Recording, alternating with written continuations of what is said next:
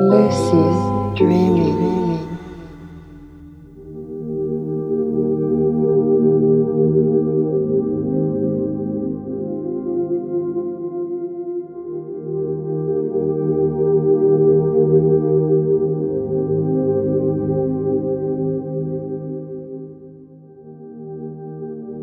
Welcome, audio companions. Welcome to episode 5 of the fourth anthology of the Lucid Dreaming podcast, a space for conversation and reverie with moving image makers, hosted by author and curator Pamela Cohn. Here is something to hear, and there is something to think.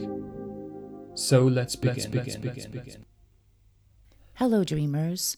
Welcome to the Lucid Dreaming Podcast. I'm Pamela Cohn.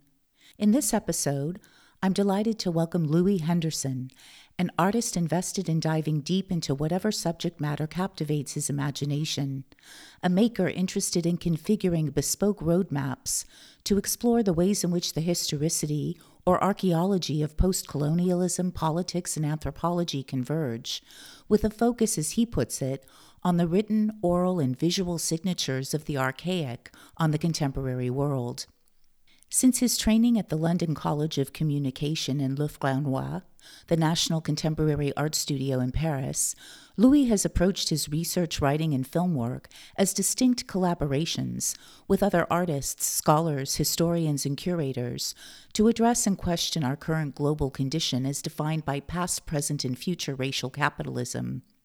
What we'll talk a lot about in the upcoming hour is Louis' most recent collaboration with longtime producing partner Olivier Marboeuf and eight young Haitian artists. They dub themselves the Living and the Dead Ensemble. Based between Haiti and France, the ensemble focuses on theater, song, slam, poetry, and cinema. The Living and the Dead ensemble initially came together in Haiti in 2017 in order to create a Haitian Creole translation from the French in order to perform the play Monsieur Toussaint by Martinican writer, poet, philosopher, and literary critic Edouard Glissant. Originally published in 1961, it tells of the tragic death of Toussaint Louverture, the charismatic leader of the Haitian Revolution, the only successful slave revolt in history that led to Haiti's independence 217 years ago. Initiated from an original idea by Louis and Olivier, the ensemble's first film, Ouverture, premiered at Berlinale 2020. Their work here specifically explores different possible methods of talking about both the past and present from a specifically Caribbean perspective. Along with Mackenson Bijou, Rossi Jacques Casimir, Dieuvela Cherestal, James Desiris, Leonard Jean Baptiste, Cynthia Maignan, Sophonie Maignan, and Mime Techneg, the ensemble's work explores different methods of narrating the history of Haiti directly from the voice of its people navigating from the utopia of a radical and anti colonial democracy to the catastrophic circumstances facing the country today. The group produces texts, performances, films, and installations that reveal the suppressed richness of Haitian culture. I first met Louis in 2015 at the New Horizons Film Festival in Wrocław, Poland, where our jury gave his 15 minute piece, All That Is Solid, the Best European Short Film Award. Before All That Is Solid, Louis had made A Walk with Nigel in 2010, Logical Revolts in 2012, and Lettres du Voyant in 2013. Three other films preceded Ouverture. Black Code, Code Noir, made in Ghana in 2015. The Sea is History, a loose adaptation of the poem by Derek Walcott made in the Dominican Republic and Haiti in 2016, and Sunstone in 2017, co written and co produced with Portuguese artist Filipa Cesar. All of Louis' projects reflect upon what happens when temporally and geographically disparate elements converge into explorations of the embedded history of slavery and the quote unquote necro political control of black populations in the US, the UK, and Europe, and how those histories can be read in the present day. Always intrigued by these possible connections, Louis travels to various sites around the globe to tease out and uncover some truths about what might reside in the archives of any given historical space and time. As well, the surrounding ecologies and landscapes tell stories previously silenced and buried. In the particular case of the 135 minute ouverture, the texts, dialogues, and poems speak to a sense of constant renewal using the talisman of the spiral or spiralisme. The ensemble of young Haitian artists are not interested in getting stuck in the past like something frozen.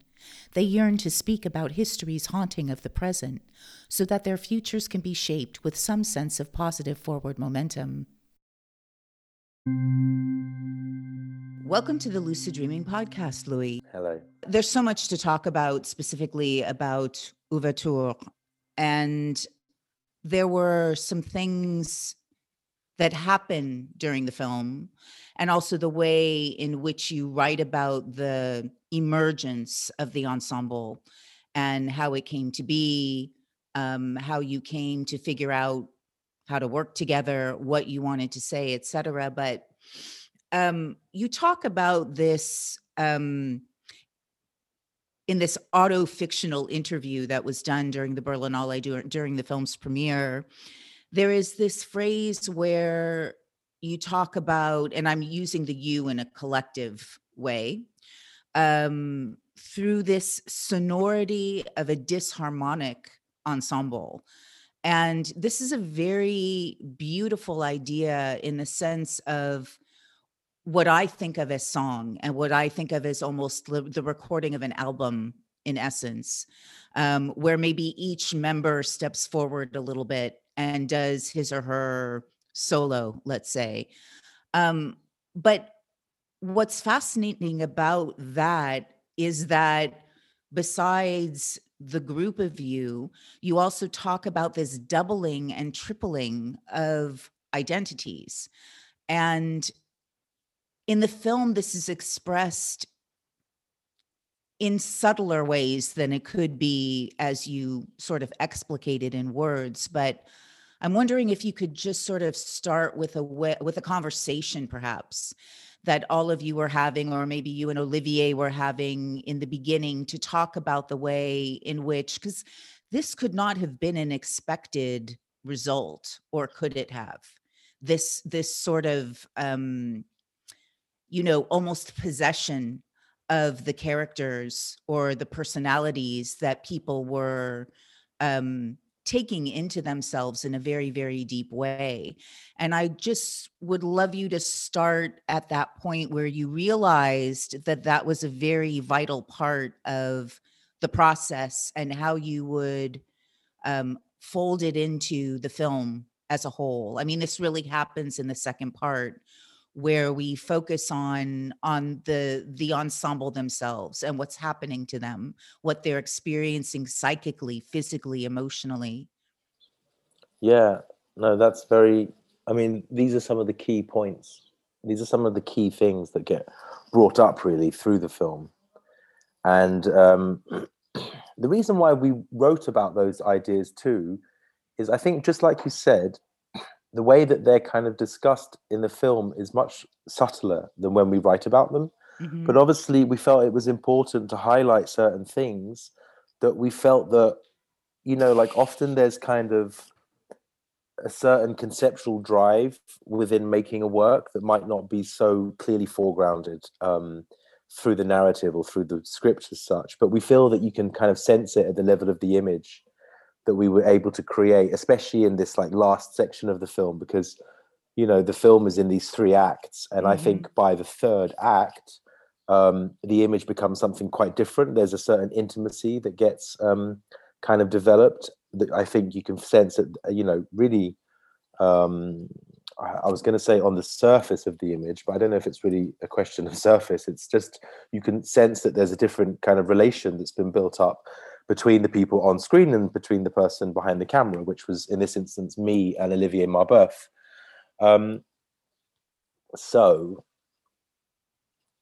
the reason for this also, and the reason why I talk about that is because I think this indicates, you know how this question of conversation and um, how how these questions of you know like the the certain things that we decide to explore in the narrative in the script how they came about because when we went to Haiti first which was in 2000 well I, mean, I went to Haiti in 2016 and that's when I met Rossi Jacques Casimir who's one mm-hmm. of the mm-hmm. founding members of the ensemble mm-hmm. um, and then I went back in 2017 with Olivier, uh, and we met up again with Rossi Jacques Casimir. And he, Rossi, had invited seven of his friends from Haiti to participate in this workshop that we did called the Monsieur Toussaint Sessions, which was a translation workshop that we did at um, at the Centre d'Art in Port-au-Prince. That was July 2017. There was Rossi Jacques Casimir. He invited Léonard Jean-Baptiste, Bijou Mackinson, Dieu veut le Chérestal, Sophonie Chérestal, James Desiris, James Fleurisson, uh, Zach Turin. These were the main members of, of the ensemble that participated initially in that translation workshop. Then James Fleurisson actually has left the ensemble, and uh, Cynthia Maignan, who's the sister of Sophonie, she's mm-hmm. joined the group. So now we have um, slightly different group.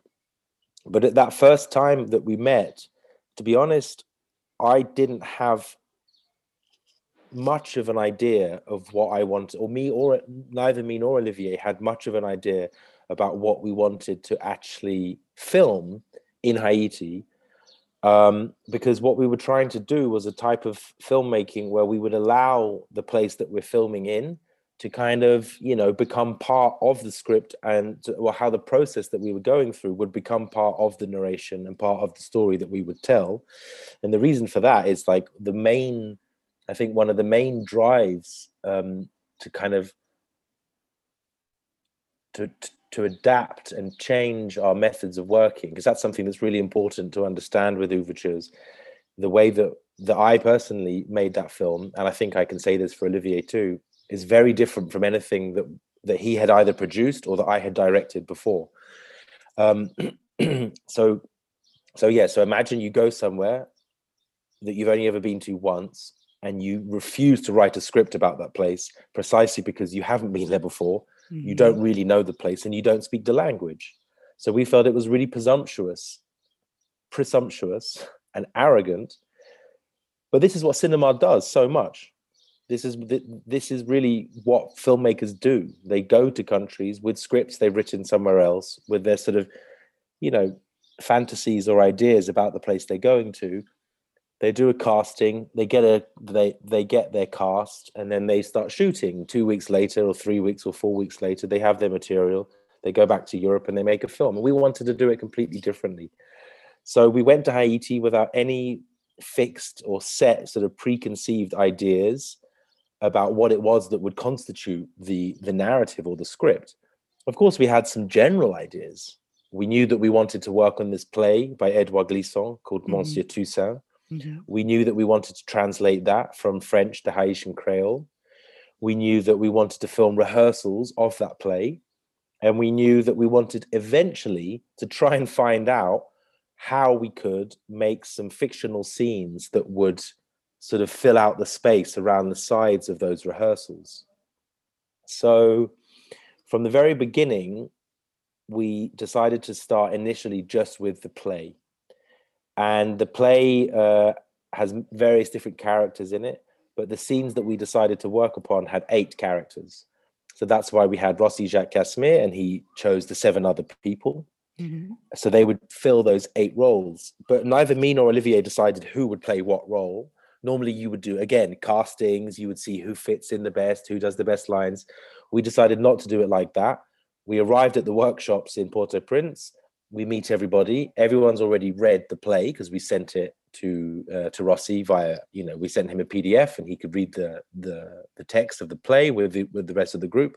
They had already decided which roles they would take.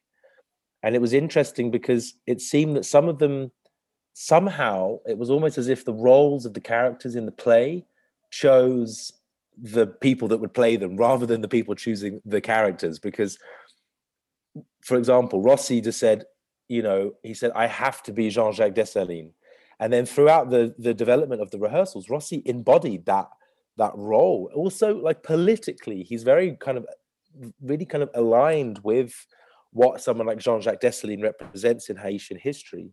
Jean-Jacques Dessalines was one of the, he's like the one of the most important revolutionary generals, and it was him that actually um, brought about independence for Haiti after Toussaint Louverture was was arrested by Napoleon and sent to France. And the other people chose roles that also seemed to kind of fit their their characters somehow. So, so that that that first initial process of learning of trying to understand f- first how to translate the play and then how to put it into into action as such because this is also something that's important to know about the film.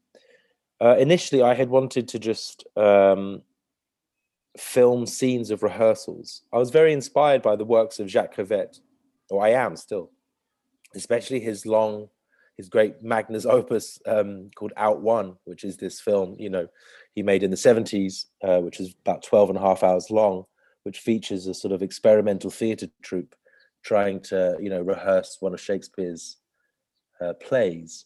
And I wanted to sort of do the same thing in a way to kind of film a group of people trying to rehearse a play.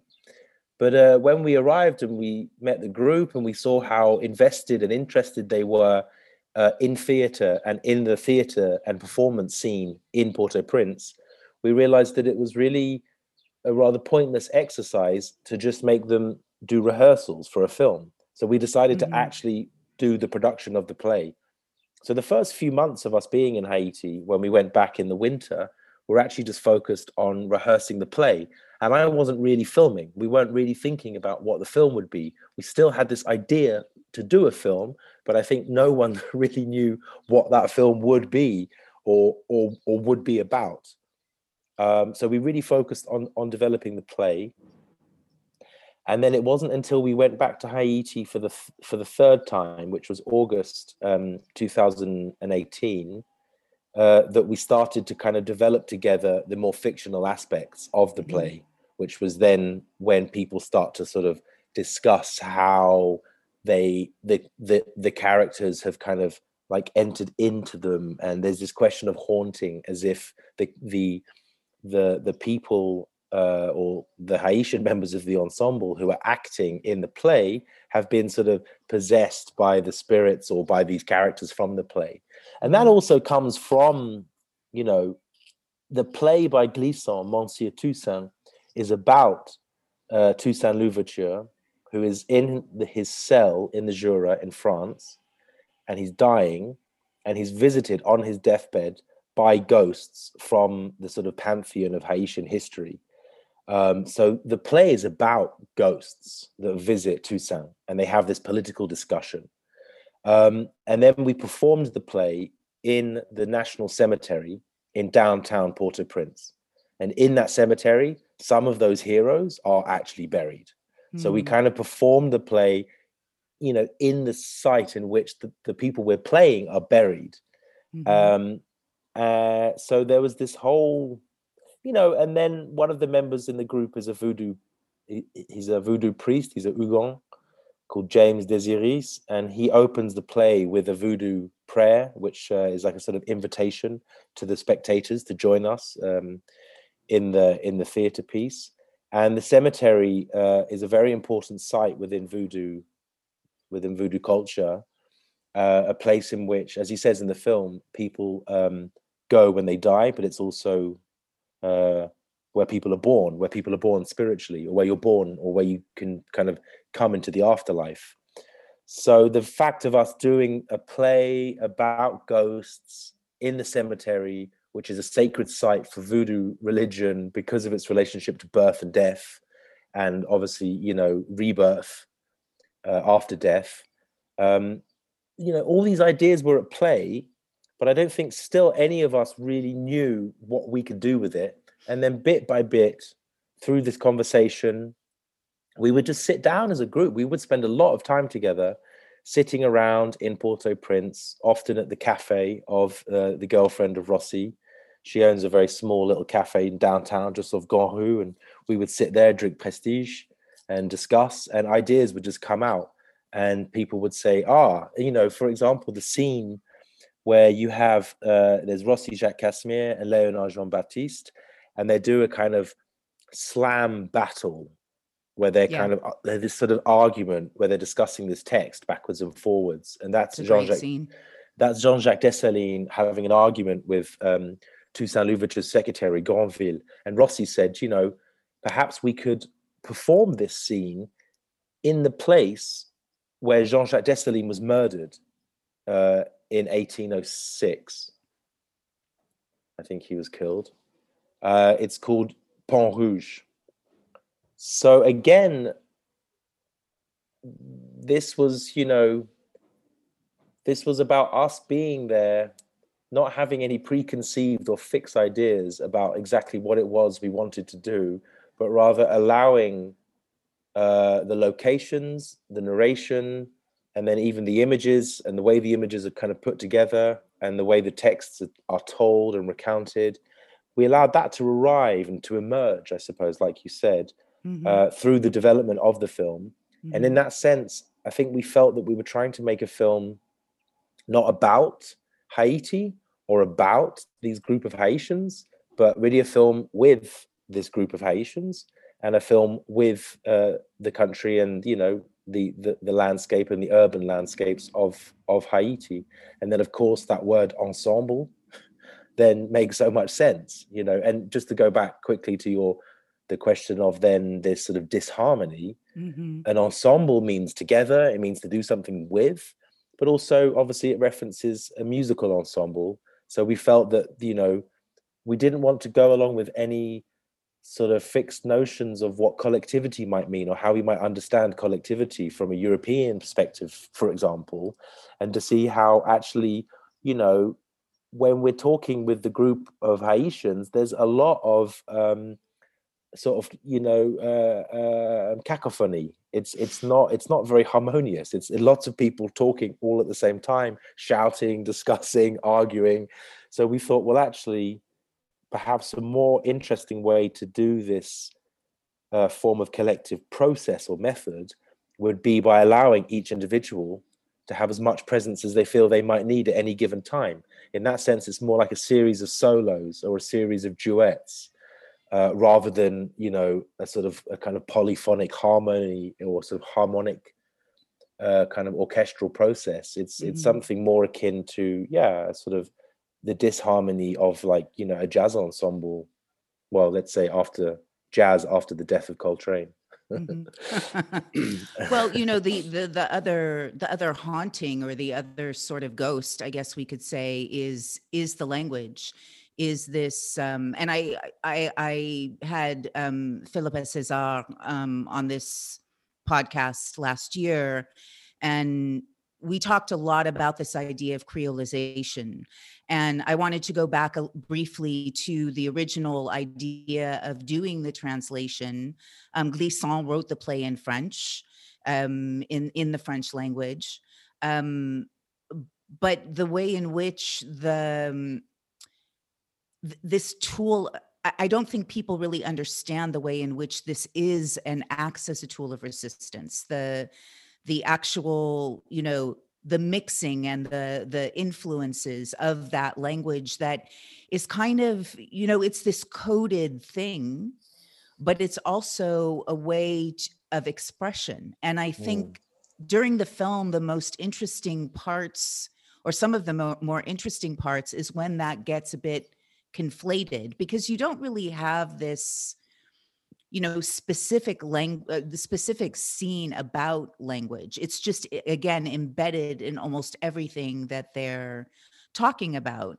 And this is also a language i'm assuming that you don't really understand either or maybe there's you know there's part of your ear that can sort of pick it up after a while since you're very fluid with languages but this is another sort of secret this this sort of um, the underside of things that represents this suppression this you know over hundreds and hundreds of years. And the way in which you're weaving all of these ideas together historically um, you know, not the opposite it's the opposite of reveren- referential. It's the opposite of reverential as well. You know Mm. this way that history is treated and the way in which certain things rose up and certain things were suppressed. You know it's not this um sort of clear line in the sand. And and i'd like to move into this discussion of how the language itself and the ideas the philosophies i guess you could say of these um, young Haitian people who are performers, but they also felt to me so much like scholars,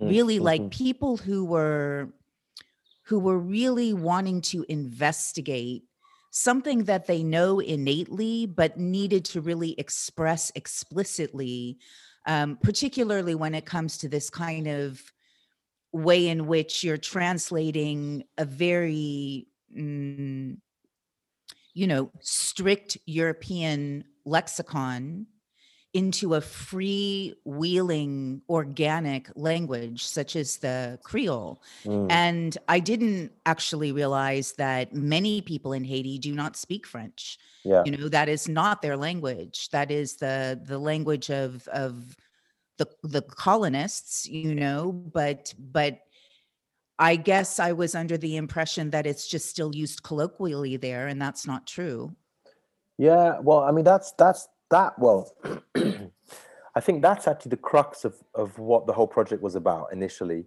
Um, this was because, so, the work was written. the The play Monsieur Toussaint is written by Edouard Glissant. Edouard Glissant comes from Martinique. Hmm He speaks French and he speaks Creole, but he speaks a Creole from Martinique. It's it's different from from from Haitian Creole, but still it's a Creole based on on French. So it shares some similarities, but it has a different vocabulary, different different different uh, syntax as well. I think.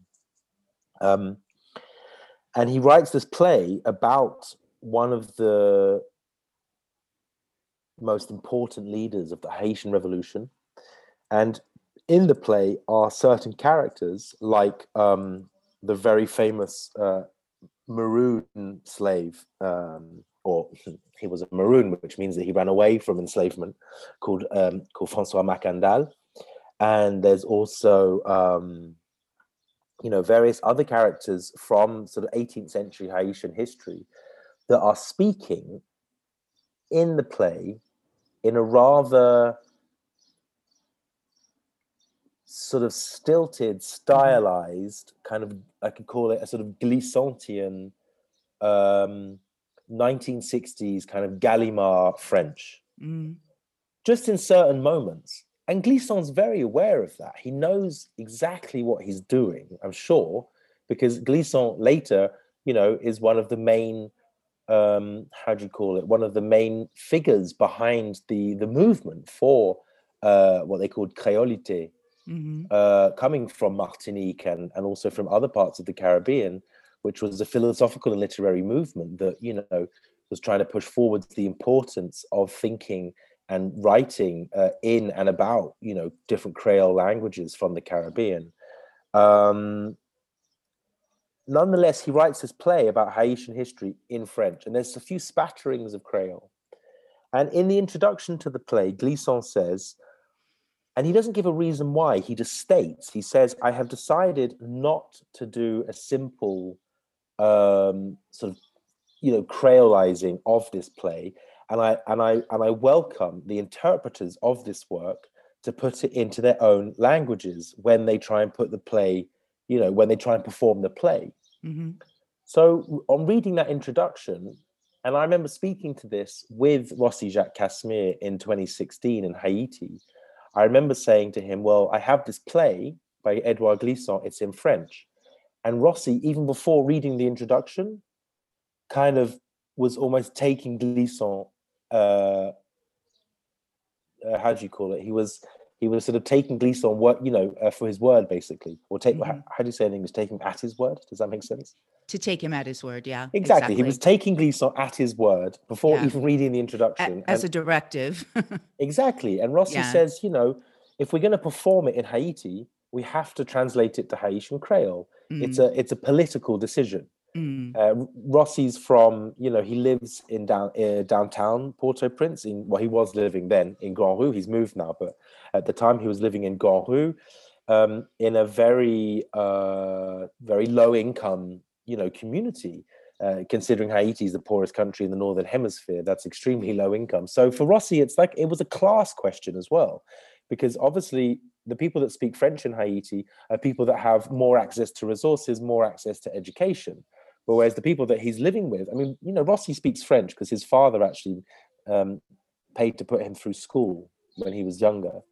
Uh, but Rossi now lives, you know, since the earthquake anyway, he's been living in that in that very poor neighborhood. And Rossi's from a very poor background, um, you know, so it is this question of class as well. So there's a lucky few that can speak French and have had access to learn French, but the mm-hmm. majority of people really do do not speak French. So that that that came in this question of uh, transforming the play not just into Creole, but transforming into a very contemporary form of Creole from 2017, because Creole, as with all languages, really are constantly updated with slang and different turns of phrase, and uh, the you know there's lots of different like English words get incorporated and new French words, and even since now we've brought some of that we brought the group to to Paris and they learned some slang from Paris. And now mm. even as a group when we exchange there's lots of like words from like very specific Parisian slang from the from the northern suburbs of Paris from 93 you know things like this um, get incorporated so and that's actually even with the new work we're making now we've incorporated all of these different elements of slang and very contemporary forms of language that are being spoken within that community and within the communities that we work with. So, so these questions come into play. Um, on top of it, then, then this question of secrecy um, and the sort of coding, the kind of codification. Um, yeah, I mean, I wouldn't say Creole's code. There's definitely no form of coding in that sense because Creole is something which I think sort of supersedes or exceeds that relationship to mathematics and language, for example. I think it's, you know, Creole is something that seems to grow uh, through experience and grow through exchange and through, and it kind of grows and develops through through the life exchanges that I think the people have. Mm-hmm uh, for example, that's how these different English words are being incorporated into Haitian slang, Haitian Creole slang nowadays, for example, with the importance of, I don't know, we could say with American rap, how popular American rap is in Haiti. And a lot of words get sucked out of those and, and then get, you know, spread out and move into the kind of language. But nonetheless, um, Haitian Creole was a form of communication or is a form of communication, but it developed as a form of communication within. Uh, you know plantation slavery so it was a way in which the the the plantation masters could communicate with the people that were enslaved so there was this sense of how i suppose the french plantation masters could have a sort of access in terms of communication to uh, to the people that they were enslaving to work on their plantations but then within that space of exchange the enslaved population also figured out ways to hide many many different types of meaning behind you know different words. So you would have one word that might have 10 different meanings. Mm. and th- those meanings will make like the the way the sense gets brought out of that of those different words is how they're placed in relation to other words in a sentence or how the story is being or how the sentence is being told in the instance of its telling and that's something that Leonard Jean Baptiste talks about in the film Ouvertures. He says that actually Creole language in that period, in like under plantation or under the plant, the sort of plantation slavery in Haiti in the in the in the 18th century, um, he said it was a way to flee colonial vigilance. It was a way to sort of camouflage oneself mm-hmm. um, from, you know, the way in which the plantation master was trying to have constant access to everything all of the time so they could obviously control these people better. Um, so i think that that that that way in which creole or haitian creole and the and the way in which it's being understood and treated through the film by the group uh, definitely kind of runs along these lines in the sense that it's you know I think if we could understand that each word has a sort of a great polysemic potential, means that they're, they're, words imbued with with images almost, and that those images can have very different meanings when they're placed in relation to other different images. So in that sense, I would say that actually the way that they, particularly the members of the group of the ensemble, use Creole, Haitian Creole, is much more akin to poetry mm-hmm. than uh, just simple means of communication. Yeah. Mm-hmm. So language, so like the written language that we might use for, you know, for an essay or for a documentary is very different than from how we might use written language for like a poem or for a fiction. But at the same time, they might be trying to do the same thing. Mm-hmm. So I would say there's elements in the film which are sort of essayistic and documentary, and then elements in the film which then approach more these styles of poetry, whereby I think we're trying to situate ourselves more at the kind of the the the the the, the peripheries of meaning i think. And what i mean by that is that i think what i'm trying to separate a difference between like the essay and the poem for example is they're just different modes of address and i think it's a, it's a question of of how much we want to try and communicate and how much information we want to give across at any one moment. And sometimes there's a sort of resistance to give all of the information off like immediately. Mm-hmm.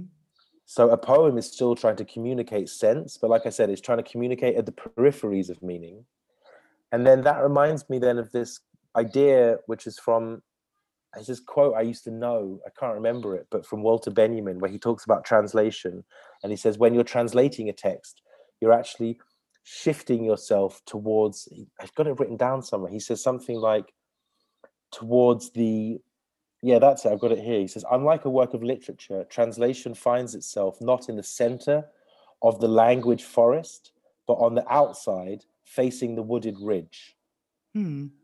It calls into it without entering so it's almost like, again, just to mention this guy Francois Macandal, who was this runaway slave, this this this this this this uh, this maroon slave who had who had run away from the plantations and created his own kind of revolutionary society within the peripheries, on the edge of the plantation, in the forest, in the jungle. In some sense, I think that this is what Léonard is trying to speak about when he talks about Creole having this this power of camouflage that is a way, and he says in the film, to flee colonial vigilance, to run away from the, the eyes of the plantation master. Mm-hmm. So in mm-hmm. that sense, I I really think this is how Haitian Creole was approached and understood in the film. So it's almost as if through translating the play into Haitian Creole, we didn't render it more we we didn't render it more transparent we didn't make the play any easier to understand actually i think mm-hmm. we shifted the play into more of a kind of poetic sense mm-hmm. whereby pretty much only the very specific set of people from the community within which we sh- where we showed the play could actually fully understand it. Mm-hmm. And then, you know, just one final thing, for sure, me when I first went there, I couldn't speak Haitian Creole, but then from being with the group and working for you know four years with them now, I've learned enough to understand. And Haitian Creole is, you know, has a lot of similarities to French, and I speak fluent French, so I can understand enough. But a lot of the time, I don't understand 90% of what we're shooting. and to be honest, that's actually quite thrilling.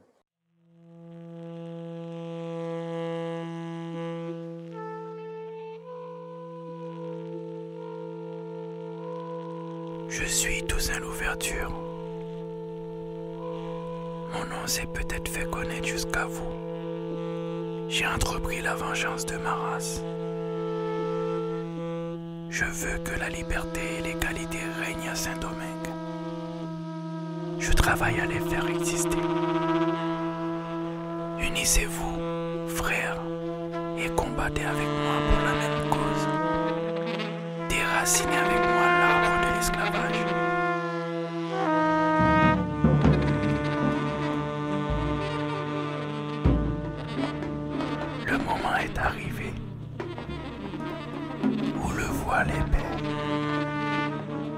archi obscurcissait.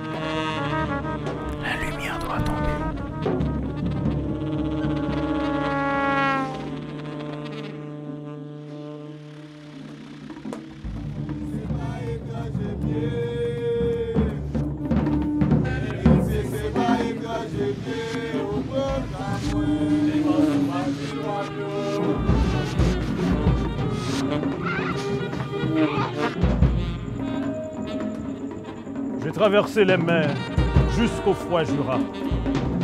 L'on m'a vu mort pour Saint-Domingue. Fantôme dans le fort de Joux. J'écris ma lutte à même les roches préhistoriques de la France. Je trace mes lettres dans le sédiment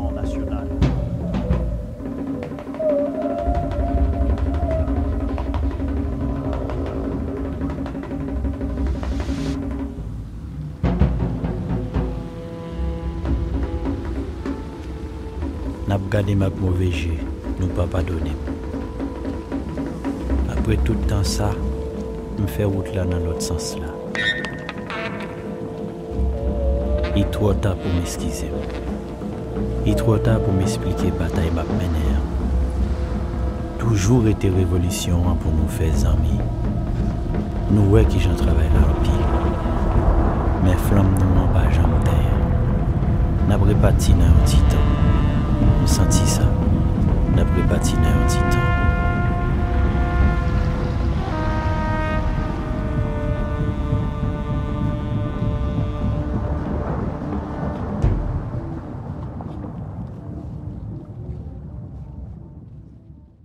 I came across this phrase in in some of the the writings that you had sent to me um, that really captivated me. This kind of idea of critical fabulation, which Oh, yeah. is which is something akin to what you were talking about um, before, in the sense of the the the movement, I guess you could say, of narrative or the movement of story. And you've sort of made a career thus far, I think, of of moving around the periphery not in order to get to the center or not in order to understand something definitively but in the ways in in, in all the multivalent ways you could express your findings. I mean whether it's through music whether it's through the archive whether it's through um, the way in which you're shooting and the the environment in which you're shooting and I just wanted to know in a more general way what continues to,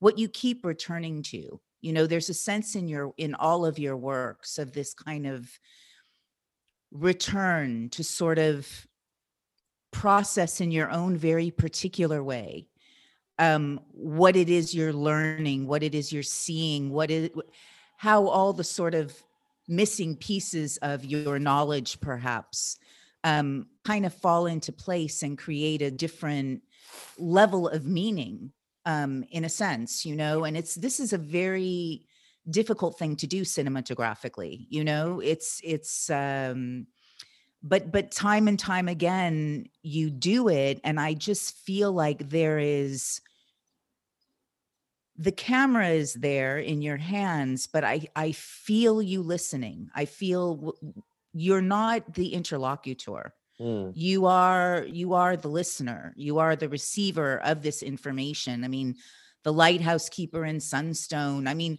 you know all of these people are laying out these various historical or historicities for you. There's so many this is one of the things that always captivates me about your work you know is is the the spaces you leave you know for the spectator also to step in but we also feel like those were the spaces there for you as well and you were it's fine to leave them there and move into fiction move into this idea of fabulation move into this idea but always with a very specific point of view you know it's not just this freewheeling yeah. you know history lesson um that you're trying to impart to another population of people or to the spectators in the cinema or to people who are reading critical discourse on these things. You know, there's a really interesting balance between this deep intellectual approach and then something innate in you, that curious part of you um, that feels it's that feels like it's essential you know to, to fill in these gaps if you will. Yeah i mean i think really I, I, I, I suppose that the way that I've always tried to make films is just I think I always understood cinema as as a medium through which I could bring together lots of my different interests. And I think I just I'm just constantly like um I'm just very interested in in things and I read a lot of books. Actually, I pretty much only read fiction and poetry f- for for the last sort of few years. I kind of gave. I mean, I, I read theory and philosophy a bit. I'm in two reading groups uh, here in Berlin, and in one reading group, we're reading Hegel's Phenomenology of Spirit, which is great fun in German, and and we're reading, and then another group we're reading Black Marxism by Cedric Robinson. So, th- so that for me is my theory and my philosophy. But then I, I read a lot of novels, and during COVID, I was, you know, trying to read one novel a week, which is not that, you know, that's not that crazy. I know people that read, you know, 10 books a week or something, but this is just one one book a week. But when you read a lot, and I listen to a lot of music, and I watch a lot of films, and this is not necessarily sort of intellectual endeavor. This is just like, well, I'm not trying to paint myself as an intellectual. I'm just saying that I have this like huge appetite for mm-hmm. for like culture and I like to read books and listen to music. So there's all this stuff constantly filling up my head that I'm thinking about and and um so I always felt that cinema then was quite a good medium to somehow bring all those different things together. So you can like make a film that sort of, you know, is a way that you can bring together all your different interests. So a film you can you can you can you can like discuss the books and the and the music and the and the other films or, or or different poems you're reading or you know like all this different material can kind of feed in and then so so i always had this approach and then i think people found that often quite difficult because then someone would say that the films were sort of a bit too packed full of references and different things. And someone once told me i had a, what they call an anxiety of influence which is where like the films are so obviously constantly referencing all these different you know thinkers that come before you. But to be really honest i can't stop doing it. And and i think that what that is and i i don't know if i take that as such a criticism this thing of anxiety of influence um one of the people that's really influenced my work for many many years is uh, the you know british ghanaian filmmaker john akomfrah uh, who was part of the Black Audio Film Collective, mm-hmm. and and John has often spoken about um, uh, what he calls unseen par- partners, no, silent partners and unseen guests. Right? That's such that's such a nice way to think about it. Silent partners and unseen guests, and he talks about that basically as a way in which like all of these different things that you've been looking at and thinking about and reading and listening to start to inform and feed into your work. Mm-hmm. So the work becomes this enormous conversation, basically, with all these different people, alive or you know, living or dead. And it's a very specific way of making cinema. There's not, you know, not everyone wants to do it like that, but some people do. The, the filmmakers I like a lot do do that, you know. Um, and so it's like a certain approach to trying to make things whereby you kind of fully take on board how much those people that have come before you have influenced your work and have led into the practices that you try to make. And what that means is then, in a way, you have to be honest about that.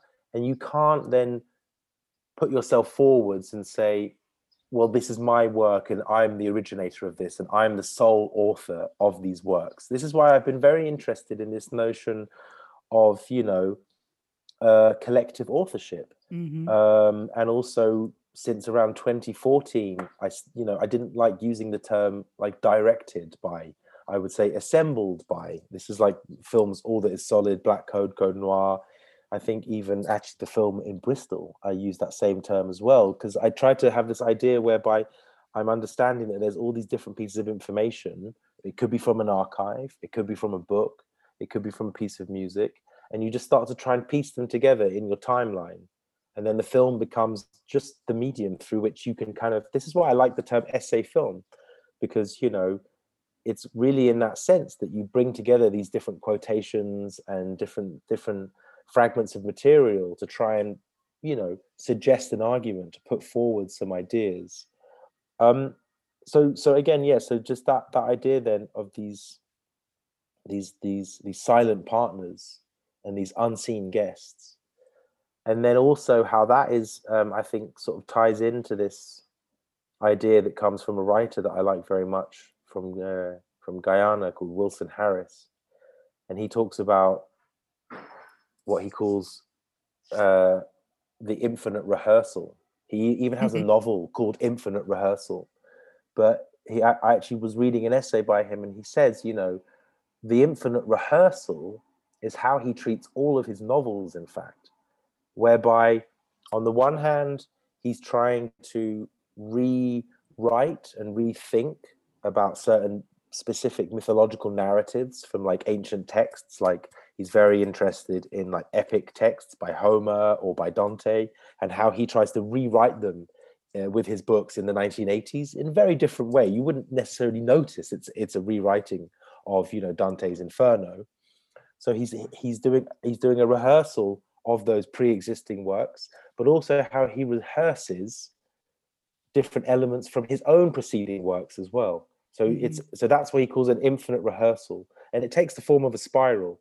It's like you sort of take your your own work and you spiral it, and that's a way of you know I suppose also uh, showing a recognition towards the people that have like influenced you and been important. And the reason then I think how that connects to my position or my the particular positions that I decide to take in response to the uh, the subjects that I'm talking about, especially with the projects in Haiti with Ouvertures, mm-hmm. was one where I'm trying to gradually uh, lose that, you know, um, authorial control. Um, I'm trying to gradually lose, you know, to like it's like I don't want to be on a pedestal. You know, I think it's been an there's been an important process since I don't know the last 200 years of statues of uh, like overly important big white men being knocked off their pedestals from mm-hmm. the Paris Commune up until you know Edward Colston in Bristol um, last year of the these statues being pushed off their pedestals so why would I, as an artist, want to set up my own pedestal and put myself on the center of that pedestal? It's really the last thing I want to do, and the last thing I've ever wanted to do.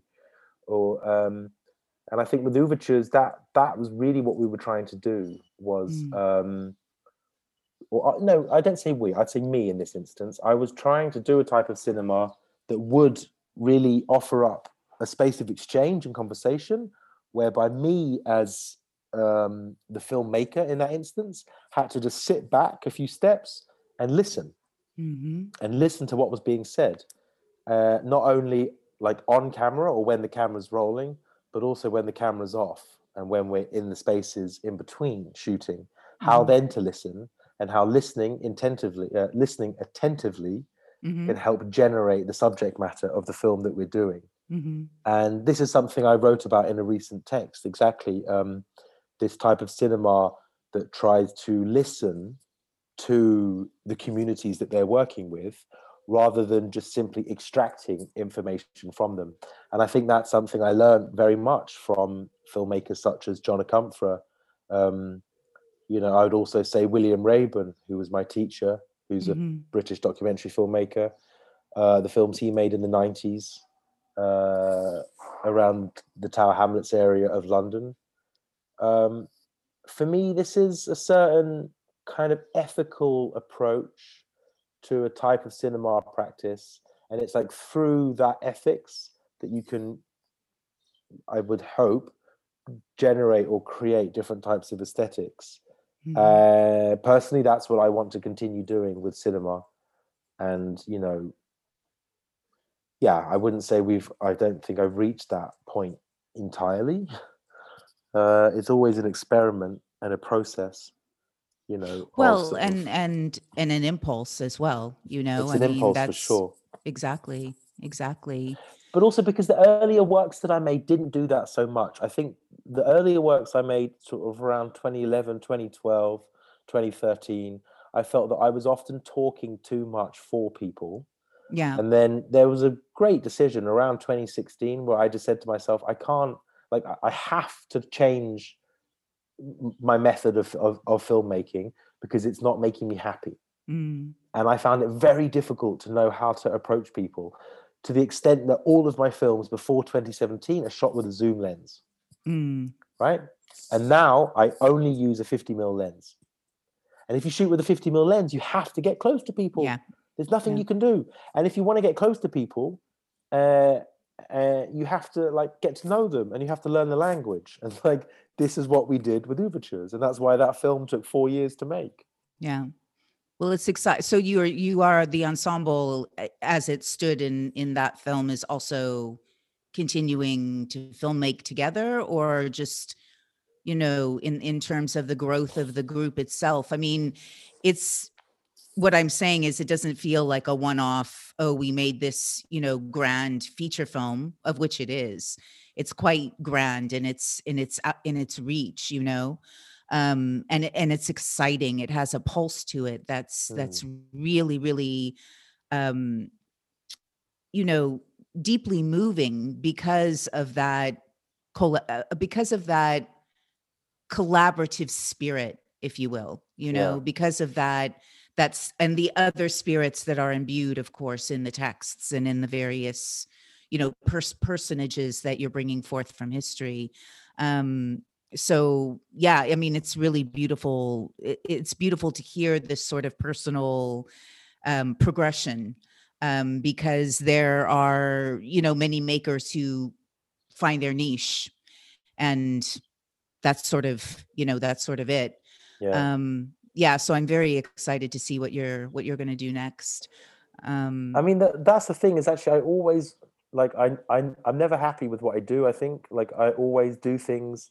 And then when it's finished, I look back on it and I say, well, I'm glad that's done, but I don't, I don't want to do it like this again. right So like every single film, I always try to do a sort of different, even if it talks about the similar subjects and same things, there's always, always quite radical shifts in terms of aesthetics and different ex- things I'm experimenting with in Mm, terms of narration and aesthetics and different different approaches to those.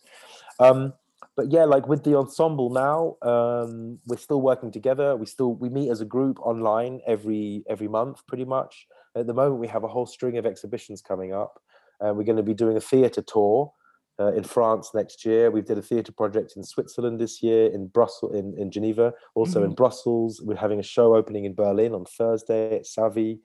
Uh, we have a lot of activities, and what I'm trying to do with the ensemble is to uh, reduce my presence as much as possible mhm, and actually try and become more now uh, to take on the role of a sort of um, me, uh, what's the word a mediator not not i'm not a curator i'm not i'm not curating anything i'm just like trying to like enable for those Mhm. guys from haiti to actually um, have some presence within a certain you know a certain artistic scene both in europe and and in haiti and this means for them you know uh, cultural activities to be engaged within, and it also means some money to to earn because they need to get paid.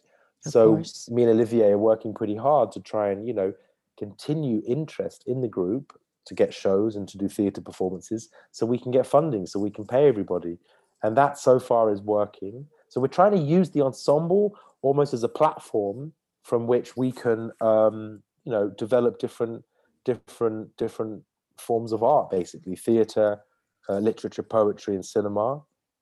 And really, in that sense, it's a sort of it's a kind of social and cultural platform that we that Mm. we use it um, from which to present the work of these eight young uh, uh, Haitians who, you know, before they did uh, uh, uh, Ouvertures with us were already very well known in the in the artistic and, uh, and performance scene in in in Haiti. But for them, it was interesting to try and see well, how could we, you know, start to work uh, in the European scene a little bit more to try and see. And now two of them have actually moved to Europe. One of them, Sophanie, she's in Brittany doing a doing a master's in French literature, and Leigh and I is living in Brussels doing a, a, a bachelor's in philosophy. So you know, it was all just about creating opportunity to try and see um, how we could have this it's difficult to put it into the right words, but I wanted because obviously like something nothing, something to sustain something to something to sustain that relationship. Also, mm-hmm. because again, if we're going to talk about extractivism and about a sort of European uh, heritage of extracting or of accruing and extracting wealth from mm. somewhere like the Caribbean uh, through forced labor, mm-hmm. then we didn't want to reproduce that history through the methods that we're approaching in making cinema. So one of the one of the you know big decisions was how do we make how do we build a relationship that can be maintained and and that means an economic uh, relationship too that people have to be paid need to earn money and we need to continue to have activities because um, otherwise that relationship starts to sort of dissolve and you know it's very hard to keep that going at the moment with the pandemic mm-hmm. but we but we really we're really trying and uh, mm-hmm. uh, so far so good. We have lots of support from different very generous institutions mm-hmm. um, that have been helping us for the last year. Um, yeah, so at the moment it's going ahead, and we're trying to make a new film. But uh, I just say, watch this space. you know. Dot dot dot. Yeah. Yeah. Thank you, Louis, so much for this delightful conversation. It was Thank so you. wonderful to get to catch up with you and and talk to you, and I really appreciate it. That's all for this episode. We will return next week with our guest, Ezekiel Yanko. Lucid Dreaming is a production of Lono Studio, hosted by Pamela Cohn. If this is your first episode, please return, come back, subscribe, leave us a review, and recommend us to friends. Goodbye, Goodbye dreamers. dreamers.